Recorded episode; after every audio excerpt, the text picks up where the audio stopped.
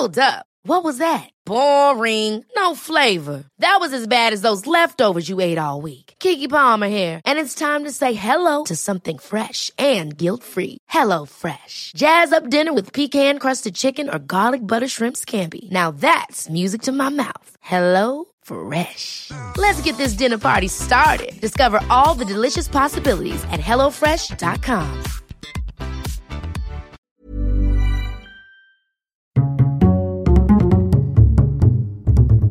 Culture G, Cultivez votre curiosité. bonjour à tous.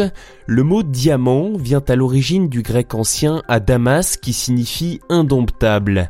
De par son processus de formation et sa constitution en carbone pur cristallisé, c'est le corps minéral le plus dur connu de l'homme, mais est-il pour autant indestructible?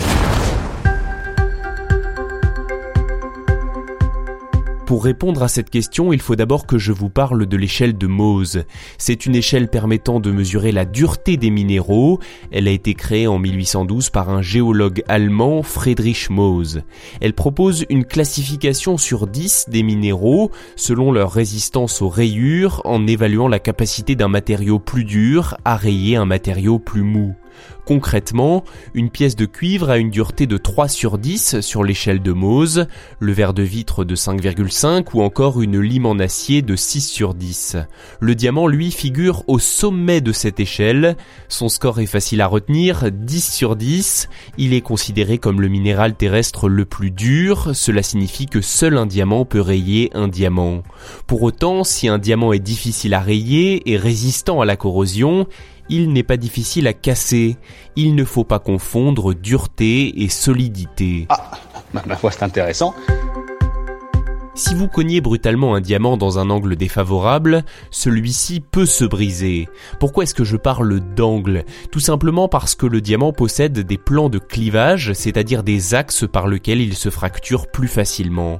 Pour bien comprendre, prenons une image. Si avec une hache vous essayez de fendre une bûche de bois d'un seul coup, c'est pratiquement impossible dans sa largeur, ça l'est en revanche beaucoup plus dans le sens de la hauteur.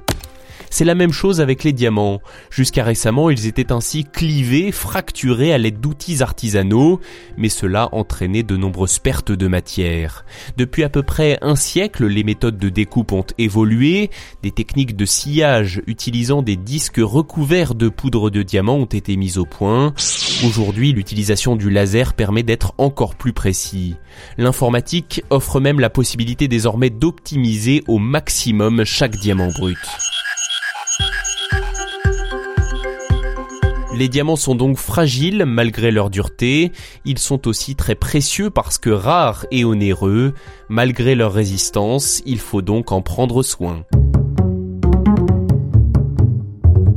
Merci d'avoir écouté cet épisode. S'il vous a intéressé, cliquez tout de suite sur s'abonner ou suivre et laissez un bon commentaire, un cœur, un j'aime ou 5 étoiles. À la semaine prochaine!